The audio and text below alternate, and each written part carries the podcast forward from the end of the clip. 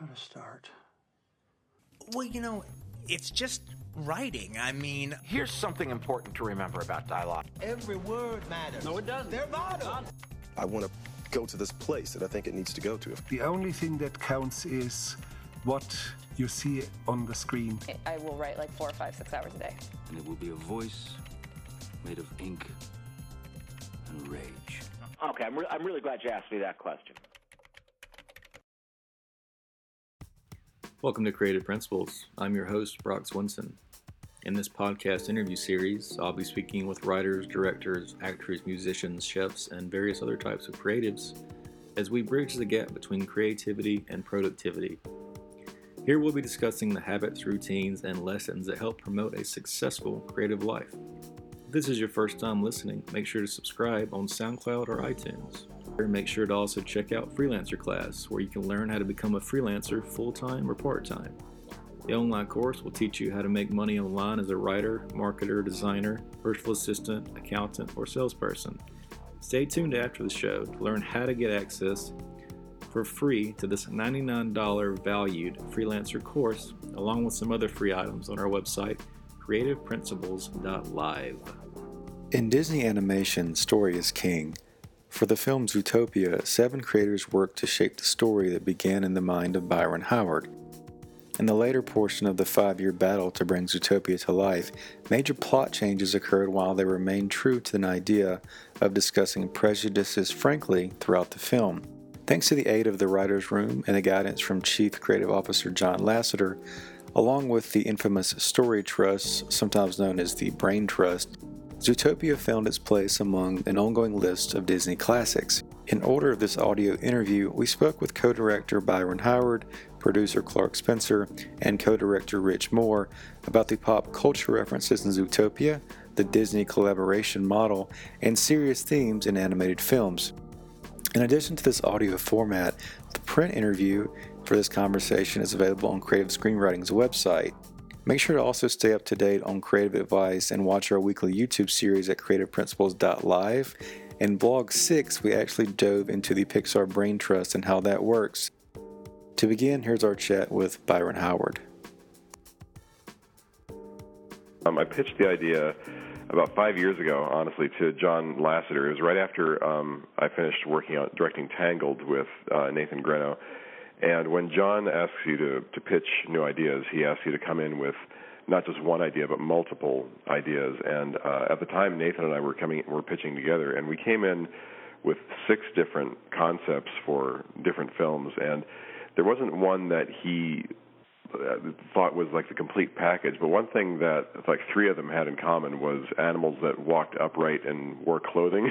And so he said, this is a verbatim quote, "I will do anything to support a movie that has animals running around in little clothes." And so he was very excited about the idea of doing an anthropomorphic animal movie, which we have not done at Disney in a long time. Like he got very excited about that, and I loved Robin Hood growing up, the 1970s Disney film. Mm-hmm. And I was a big fan of that type of animal film, and we had done sort of naturalistic animals, like we had done Lion King and Bolt, and animals on 4 legs, that kind of thing. But this was something we thought we could revisit and give new life to through the amazing filmmaking technology that we had now. So Nathan jumped off to do another film, but I continued on with what at the time was called Savage Seas, and it was a spy movie with animals. So it was an all-animal world. Humans never existed, but it was like more of a James Bond spy movie. And as I pitched this thing over and over, I got the same response. Like everyone said, well, the spy thing we've seen a lot. You've got Incredibles and Cars 2, and you've got a lot of Bond stuff out now. So there's a lot of that out there. But you have a really unique first act where these animals live in this all-animal city. And the suggestion was from the Story Trust and from John and like everyone else I pitched to. Like, what if we took that first act and made that the whole movie? And that's exactly what the film that you see now became. And that's, I was joined by Jared Bush, who's our co-director and one of our writers, and he and I worked together for many years. And then Rich Moore jumped on about a year and a half ago, and we all finished the film together. And so that's how these things evolve. But most of these ideas do start with like this little notion that grows into something much, much bigger as it evolves over years. And it's like a living, breathing thing. It's incredible to see the film take on a life of its own and tell you what it wants to be. How much do you, like, when you've, you know, shaped those into one movie and then stretch that act out into a longer movie, how many rewrites and drafts go into that, and how what's the most important factor? Is it, you know, emotion or sticking to a certain plot, or where can you kind of go with that? Well, I'll answer the first part of that question. Someone asked our screenwriter on Tangled, whose name is Dan Fogelman. He directs films now and writes a lot of films, and they asked him when the screenplay was done for an animated film, and it's really never done. Like, he told that person that it was just and it's true. We constantly rewrite, even up until the last couple weeks of production on the film. We're constantly doing rewrites. So I would imagine we did 100+ drafts of the script over the years, and that's, you know, just small rewrites, big rewrites, major overturns, and it's a constant evolution to the point where it's almost ridiculous to track how many times we did it, because it's just constantly in motion. So another writer who I talked to, who worked at Disney for a while, said it's like trying to paint a moving train. It just goes and goes and goes.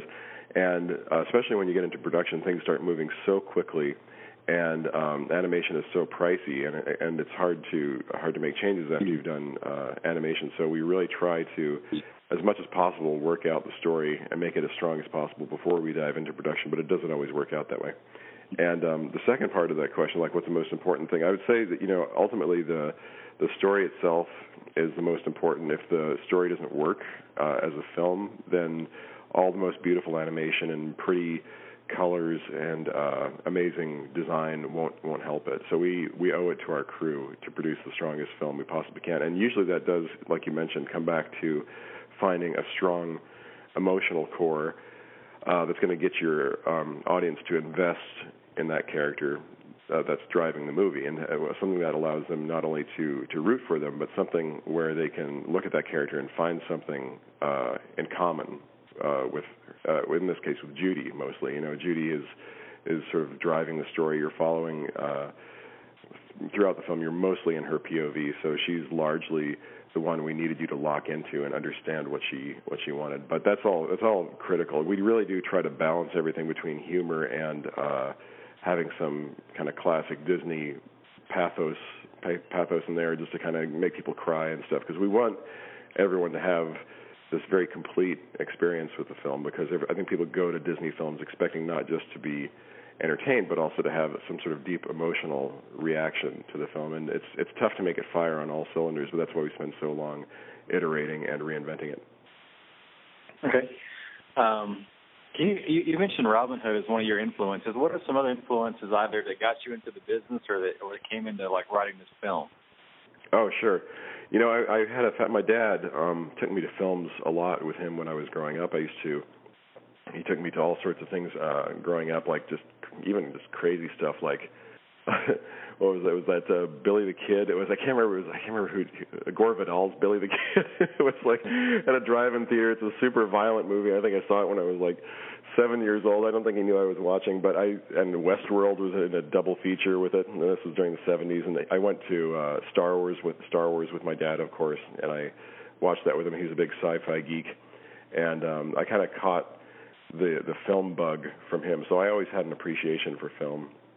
And growing up, I had, you know, favorites like the Godfather and all that you see in the movie, and Amadeus I love. And, you know, as I got into college, I thought I wanted to be a live action film editor, and I was doing that for about a year until I saw Who Framed Roger Rabbit, and that was the most interesting film to me, because I liked Disney animation before, but I had never really thought to look at it deeply, and that film was so daring and different in what it was trying to do, that I really respected that. And that got me to shift my whole focus to finding out how I was going to be a part of this animation business. And I'd always drawn as a kid, so I kind of shifted everything I did to kind of now focus on how to become a part of Disney. And after 25 years, I've been at Disney for about 25 years, so that's kind of how it went. But it's, you know, I didn't start off wanting to direct animated features. I really kind of evolved into it through being a cleanup artist and an animator and a supervising animator, and then kind of fell into directing. But it's a great job because it really combines everything you could possibly ask for. You know, I love music, I love cinematography and layout and composition and animation and acting, and it all blends together in this job. So it's I feel very, very fortunate to be doing what I'm doing. Mm-hmm. You mentioned the Godfather scene. Well, I think we'll also notice, like, you know, references to Breaking Bad and other pop culture like that. Mm-hmm. How do you guys go about deciding what kind of, you know, what homages to put in and how to use those effectively? Well, you know, it's funny. We don't randomly sit around the table and just kind of try to stuff into the movie. It kind of it evolves from a place where we kind of sit down and we say, well, it would be great. For Mr. Big, for example, the Godfather character, we sat down and we said it would be funny in this world, since scale is a big deal between different types of animals, if the most dangerous mob boss is a really tiny animal. And we knew from our research that the most vicious predator on Earth, and this is no lie, this is true, is the shrew. The shrew is like, if you ask any animal expert, they're the most vicious carnivore because they have to consume 3 times their body weight per day to survive.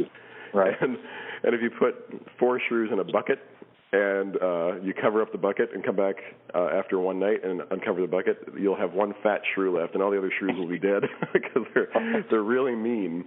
And that's why we thought, okay, so a mob boss who is a shrew is very funny. So, and we love The Godfather, and we thought, well, wouldn't it be funny if we did a little tribute to Brando and to Francis Ford Coppola and kind of put a little Godfather veneer on this, and just kind of let's see how far we can go, and kind of being inspired by the film. And we studied Brando. We watched, you know, we got together with the animators and we studied his acting and stuff. And the voice artist who did his voice is named Maurice LaMarche, and he does a terrific Brando that we just pitched up, you know, about 15% or 16%, and it worked great. And then it's really, so it's all sort of by need. It evolves kind of like that. We kind of step through it, and the Breaking Bad thing was kind of accidental because we had this sheep lab.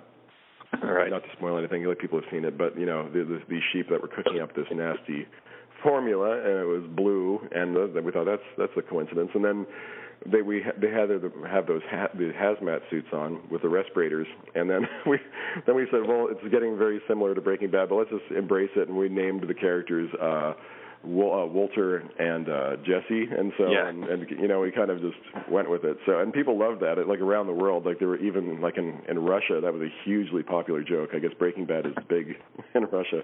Right. What's it like? It seems like it's kind of maybe I'm looking at a different way, but it seems like a lot of things, you know, ideally meant for children are now kind of, you know, playing to both audiences, young and adult. What's it like writing jokes in that, like, this new spectrum that we have? Well, yes, it's true. It's like we're really happy with the fact that Zootopia got a very broad audience. Like, we've got as many compliments from families as from, you know, adults and, you know, and teens and college age people as we have from families and kids. You know, it's good. That's a good balance, because we have a responsibility to the affection that people have for Disney. Like, we don't want to step on that at all, and we have this great affection for Disney itself, and there's this kind of goodness that exudes from Disney films, and kind of a tradition that it's going to be something lasting and worthwhile and sort of timeless. And but at the same time, our audiences are so smart now that, especially with a contemporary comedy, that it was great to see that they got a kick out of the same kind of stuff that we did. You know, like the DMV, which is a joke that kids probably wouldn't get exactly right. They've never been to a DMV, but their parents totally get it. Like in Belgium, I was watching this, the Flemish audience, they were watching the film in Flemish, and there's one guy who's probably my age, in his 40s. He was cracking up at the sloth scene, and I looked down, and his son, who is probably 5 or 6 years old, was not looking at the screen. He was looking at his dad, and he was cracking up at his dad cracking up, and I thought it was such a sweet moment that that kid will always remember his dad cracking up at the movie that he probably liked too. And so I remember that, again, it's going back to going to films with my dad and seeing him get excited about things we were seeing on the screen and talking about movies. And I think that's a great target for us to aim for is to not exclude any one age group. You know, just really to try to write these things carefully, because it can be done. You know, we don't have to talk down to the audience. We can be smart. We can do things that are really complex. Like Zootopia is a very complex, layered film, and kids got it, older people got it, you know, and people who understand sort of the social ideas in it. Everyone gets it, and so it was really gratifying to see that people really connected with it. Okay, well, very cool. I think we're running short on time. I'm also speaking with Rich Moore and Clark Spencer. Now, is there anything else that you would like to add, or questions I could ask them? I don't know. They're great guys. I mean, I've worked with Clark many times, and this is the first time I got to work closely with Rich, but he's terrific too. And Rich has a great tradition coming from Simpsons and Futurama, and both of us have a love of film noir. You know, we watched many noir films and trying to create this film. Like, you know, we're huge Chinatown fans, and he loves Double Indemnity. I think that's his probably favorite movie. And so, yeah, anything like that, I'm sure he'd love to talk about. You know, working at Disney Animation as a producer, there are lots of projects in development, and Byron Howard, who's one of the two directors, when he was developing Zootopia, started to talk to me about this idea, and Byron and I had worked together all the way back on Lilo and Stitch a long time ago, and knew each other and really liked each other. And when he pitched the concept of Zootopia, I just fell in love with the world of the story, and I fell in love with this idea of predator and prey, two animals that have to figure out how to live together, and thought it was going to be a great project to be a part of. And so I actually begged John Lasseter, who's our chief creative officer. I said, I really want to produce this movie. I was just finishing Wreck-It Ralph at the time, and I said to him, I don't need to go on vacation. I will jump right on the movie. I really want to be a part of it. And so that's what I did, and I'm lucky enough to have gotten it. From a producer standpoint, how long are you involved with a film like this? How long ago was it when you first started and things like that? So I came on in 2012, so I was on for 4 years. But usually the film took 5 years from the very beginning to the final product. Usually the director spends about a year without a producer. John encourages our directors to spend time themselves, oftentimes with a screenwriter, sometimes maybe with a production designer, really doing research and developing the concept of what it would be before they actually start thinking about how are we going to make this movie. So usually that's done with a very small group and no producer. It sits in development. And then about a year later, a producer comes on who starts to actually build the team and manage the project to its final result. So what's it like producing an animated movie? How does that all come about? And can you describe some of the differences in a regular producing job versus animation? Yeah, you know, in live action, oftentimes a live action producer is out there. They find the project themselves. They are out there trying to get a director to be involved. Maybe they try to hire an actor to help get a studio to want to buy that project. In animation, those parts don't exist because, you know, at Disney Animation, obviously the company itself is funding these animated projects, and the directors are developing the projects themselves. And I think it's a really important element because John Lasseter doesn't want Disney to find stories and give them to a director. They really want it to be a case where the director has the story in themselves that they want to tell, because these movies take 4 to 5 years to make. He really believes it has to come from the director's heart and be a passion project for them. So he really encourages that aspect of it. So from that standpoint, they're very different. After that, they become similar for a while, because what happens is, as a producer, you're still responsible for building the entire team, for trying to help the directors get their vision up on the screen, managing a budget, managing a schedule. But I work really deeply with the 550 people who are making the movie to figure out how I make their jobs easier. That's kind of what my role is. But then when you get to the end part of the process, as a producer, because I work on an animated film, we're very involved in all the merchandise that's getting created for the film. We work with the marketing teams to look at all the marketing plans and how we're going to market the movie. We work with the theme parks as the theme parks consider what they're going to do with these characters, publishing all of those parts of the company we're deeply as producers involved in. You said of those 550 people, it looks like there's 8 writing credits How does that all come about? Do you have some experience with how they work together in the room and things like that? Absolutely. So there are two screenwriters, which was Jared Bush and Phil Johnston. They wrote the screenplay themselves. You're right. There's seven people. We give story by to seven people. The way we divide it up is we have, obviously people who fundamentally are writing the dialogue and figuring out that piece of the puzzle and doing the screenplay, but we're a very collaborative environment. So when it comes to building the story, we tend to have more people involved in that part of the process. So there were seven people involved in building the fundamentals of what the story might be, and that included the two directors, so Byron Howard and Rich Moore, the two screenwriters. Jared and Phil are two co-heads of story. We have people who head up our story department who work with the story artists. Those two co-heads of story are part of that. And Jen Lee, who was a partner of ours, Rich Moore and myself, on Wreck-It Ralph, and also was one of the directors and writers on Frozen. She loved this movie from the beginning, so she was a big part of helping build the characters and the overall, again, story elements.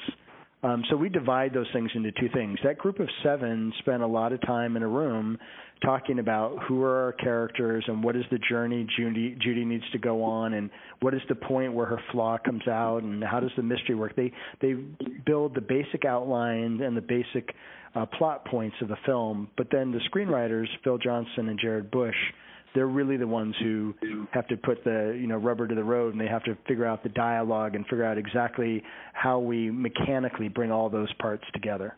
So it is a really collaborative group of people that work together, and they're from beginning to end. I think sometimes in live action you see things where people were on at one point and then somebody else came on and then somebody else came on and somebody else came on. We tend to work as a group from the beginning to the end. It's just our process here in animation. What's it like, okay, with the animated film, I spoke with Byron earlier, and obviously it's different if you start writing the film, all the time and money that goes into animation. Do you have anything came up where there was like some plot hole went backwards or something like that? Obviously you can't change too much once that amount of money goes in. Does that ever come up in your films? Oh, absolutely. I mean, we I don't know if Byron talked about it, but the original version of the film, Nick was our protagonist. He was our main character. Mm-hmm. And we actually built that version of the movie very deeply until about a year before the movie came out. And we looked at that version and said, people are not rooting for Nick as a character, and you got to have your audience root for your main character. He was too cynical for the audience to root for, and so we made a big switch and said Judy should be the protagonist, the rabbit character should be, and that was a massive change in the story and film and required many things that we had created and many things we had actually animated to be taken out of the movie. But the thing that I love about John Lasseter, who's our chief creative officer here at Disney Animation, what I love about him is his feeling, and it's so strong, is the story has to be great. And so we're not going to release a film just because there's a release date. We're going to release a film because the film's great. Now, our release date did not change, but we went in and we retooled the entire story, and the team had to work even that much harder to get everything to kind of pivot and change to be towards this new version with Judy as our main character. And as we started to look at that version of the film, we could all feel just how right that idea was. We could really feel that it was going to work. And so then everybody, all the artists, really rallied around making all those changes and getting the movie done. And it was really hard, but I think the payoff has been incredibly humbling and rewarding in terms of the way that the film has been embraced and around the world. It's been amazing. Byron and I spoke earlier. We touched on the subject of how some animation, cartoons, and films that are mainly geared for children, at least in the past, have a lot of jokes that are meant for adults as well as kids. Can you elaborate anything about that with story or with how the merchandising and other products are being made to kind of fit both groups? Well, it's true. I think we really feel strongly here at Disney Animation that animation is a medium. It's not something that should just be for families with kids. It should be for people of all ages, and it's just a way to tell a story. And if we do our jobs well, we'll tell a very entertaining story that can be entertaining and emotional for people of all ages. So that really is our fundamental goal, which means going in as we build the world and the characters, we have to think about how do we have humor that's going to play at both levels. Now, we don't do it like it's a science. We don't sit there and say, how are 50% of the jokes for adults and 50% are for kids? Right. But we do look at, can we make the humor come from the characters themselves? So I'll give a couple examples. Flash is a character in the DMV. Right. That scene, as we looked at it, we said, well, kids don't know what it's like to stand in line. They don't know what a Department of Motor Vehicles is. But the sloth is a funny animal. It looks funny. Mm-hmm. And when it talks slowly, kids will think it's funny. Right. Adults will relate to it because they've been in that line before and they've been frustrated like Judy is, where they just want to figure out, how do I help you?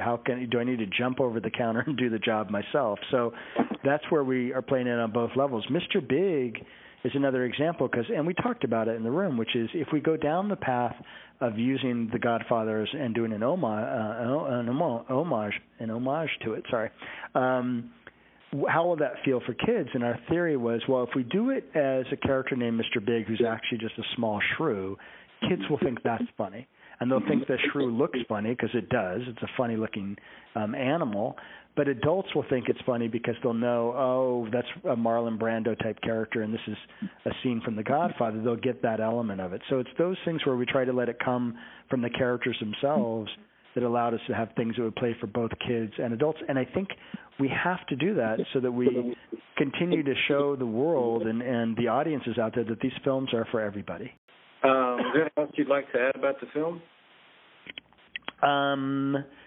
Well, I'm incredibly proud of the film. I have to tell you, I was on it for 4 years, and it's a big part of your life, and you always wonder going into it, how is the film going to do when it goes out there? Because you can't control all of that. At the end of the day, there could be many factors that make films successful or make films be great films that people just didn't get a chance to go see.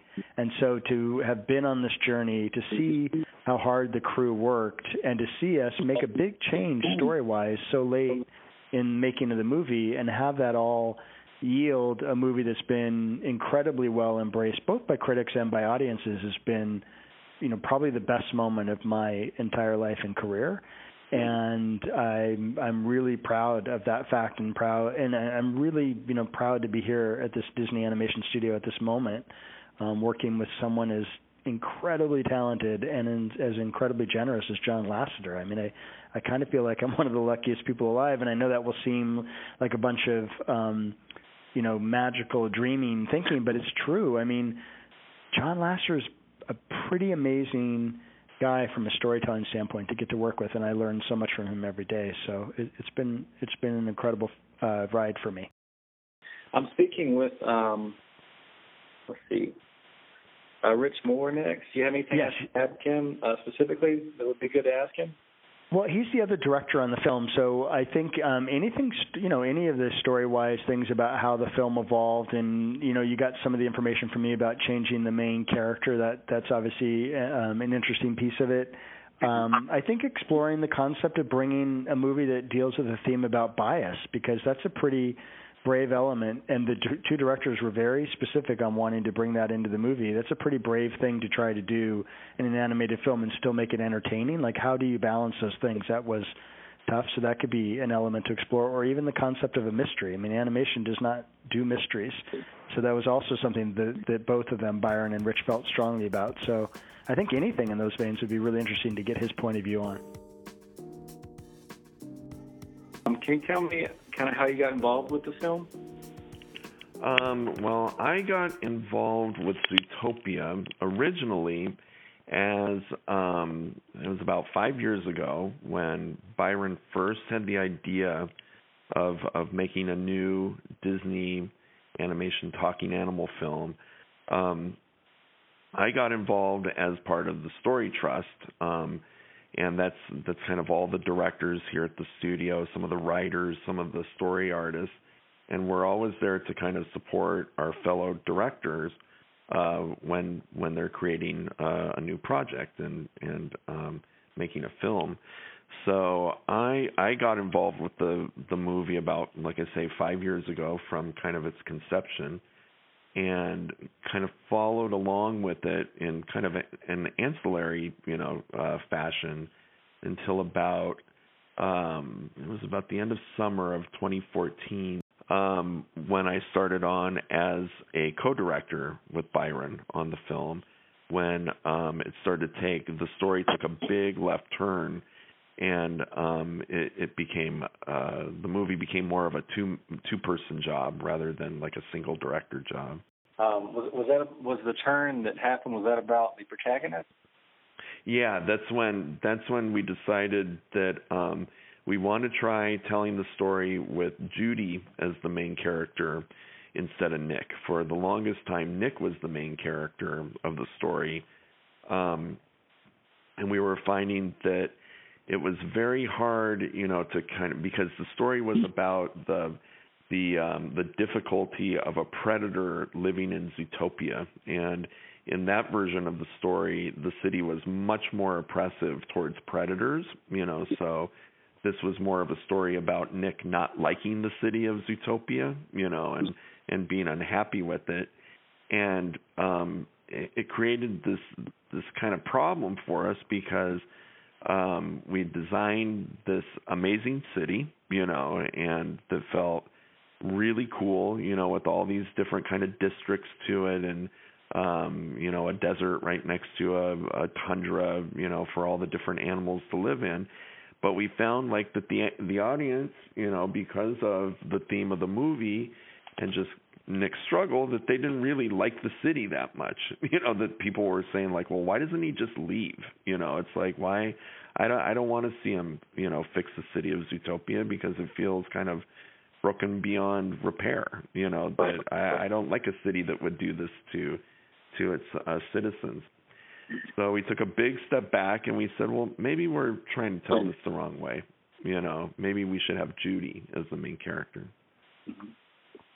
Were you already into the animation point, or was that still like just on paper kind of thing? No, it was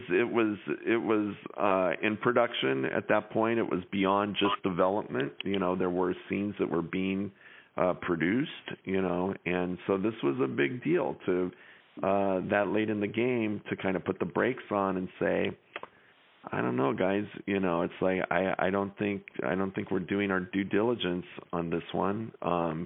It doesn't feel right. It didn't feel like the movie that Byron had kind of shared with me when he first, was conceiving of the idea. It didn't feel like that movie. It felt like something different. And it really was kind of wanting to have that whole aspect of it being this kind of oppressive police state to be kind of stripped out. It didn't feel like a world that we could relate to. It felt like a very dark world. Right. There's a lot of like story by and writing credits on this. What's it like working with a group of 7 to 8 people on a story? Like, how does that all work together logistically and then day to day? Well, the reason that it has there's 2 screenwriters, Phil and Jared, and they wrote the pages of the film. And the story by credit, the reason that we have 7 people there is because that's basically the 7 people that worked day to day in the room together to craft the final story after we did take that big turn, of changing our main character. And it was great working with those people. To me, it's like they represent the best working today, the best of the best as far as story is concerned. So I really enjoyed like being with that group of people. I think there's nothing like the feeling, of making a movie like this and working side by side with people that you respect, and that you love and that you share sensibilities with, or even if you don't, the fact that you're all kind of as a team trying to make this thing the best it can be, and everyone is bringing, their A game to it. And I mean, it's everything that I ever wanted, and that's why I got into this business, was to work with people like this. Mm-hmm. Is that the same group as you call it the Story Trust earlier? The Story Trust is a bigger group of people, and That would be all the directors here at Disney Animation and the writers working here, and some of the heads of story, you know, that are part of that group. And this group of, and that's a group of about 25 people when they're all together. This was a group of 7 people that were working just on Zootopia, you know, that we were dedicated just to this film. And then what we'll do is we'll have these moments where we will put together, you know, a finished kind of version, a very rough version of the movie that's just like little story sketches and a kind of a temporary soundtrack. But it's like a movie, you know, it's the length of the movie. And we'll watch it, you know, just to see kind of how things are working. And we'll get the feedback, you know, from that bigger group, you know, and have like a little discussion. We'll spend an afternoon kind of talking about what worked, what didn't, you know, and kind of take all that, you know, the discussion from that screening and kind of decide where we're going to go next, you know, with the film. When I spoke with the producer, he mentioned that you guys really wanted to stick with the theme of having not really prejudice, but I guess a bias towards the two, you know, groups in this. Can you elaborate some on how you stuck with that process and that idea? Well, like I felt when I came on board to the movie, you know, I thought, well, this is really, you know, this is a great challenge, you know, to take something like discrimination and bias and stereotyping and have a frank, you know, discussion about it in a film, you know, that's where it's not, the goal was like, we should never feel like we're preaching, you know, and saying like, this is bad, you know, and now Judy has solved, you know, discrimination. You know, we really wanted it to be more of an issue that we were seeing in play in this world, you know, and our main character being kind of falling prey to it herself, you know. And we felt like this, you know, really making a movie that has something, that is about something, you know, and holds that so kind of close to its core, you know, that the whole story kind of revolves around those themes, you know, makes it feel like this is something new, you know, this has not been done before, and this will kind of set this talking animal film apart from the others, you know, because my whole thing with like talking animal films and where all the different animals live in a city, you know, as a kid, I would always ask like, well, how is it that like a lion and a sheep became friends? You know, it's like, don't they still want to eat each other? So we really wanted to kind of explore that and say like, okay, well, they solved that in the past, you know, so, and they have this kind of social contract, you know, that they live by. But then the cool thing to me was like, well, what if that broke? What if it all fell apart? You know, what would happen to their world, you know? And the wild thing about it was how much it became kind of a metaphor for our real world, you know, that suddenly I was starting to see like parallels, like things were happening in current events and in the news, that it felt like, man, this feels timely, you know, it feels like that we've kind of hit on something that is important, you know, to the audience. And that just, you know, made it even clearer to us, like that we really had to kind of give a genuine, you know, story here, not tell something that felt cliched or tried to simplify, you know, the issue. You know, we wanted to be very, very genuine with it. Thank you so much for tuning into the show. Before you leave, don't forget to sign up for the weekly newsletter, where you also get free access to the freelancer course, Master the Freelancer Mindset. This system will teach you exactly how to find clients online, which includes step 1, the psychology of the mindset, step 2, how to create a killer profile, and step 3, how to find quality clients. This online course is valued at $99. It can be yours for free. In addition to the free course, you'll get access to the ebook, How Hollywood Screenwriters Annihilate Writer's Block. This contains advice from Aaron Sorkin, Kerry Fukunaga, and William Monahan. You can find all of this and more on CreativePrinciples.live. Visit the website for new interviews, articles, and the daily blog. That's CreativePrinciples.live.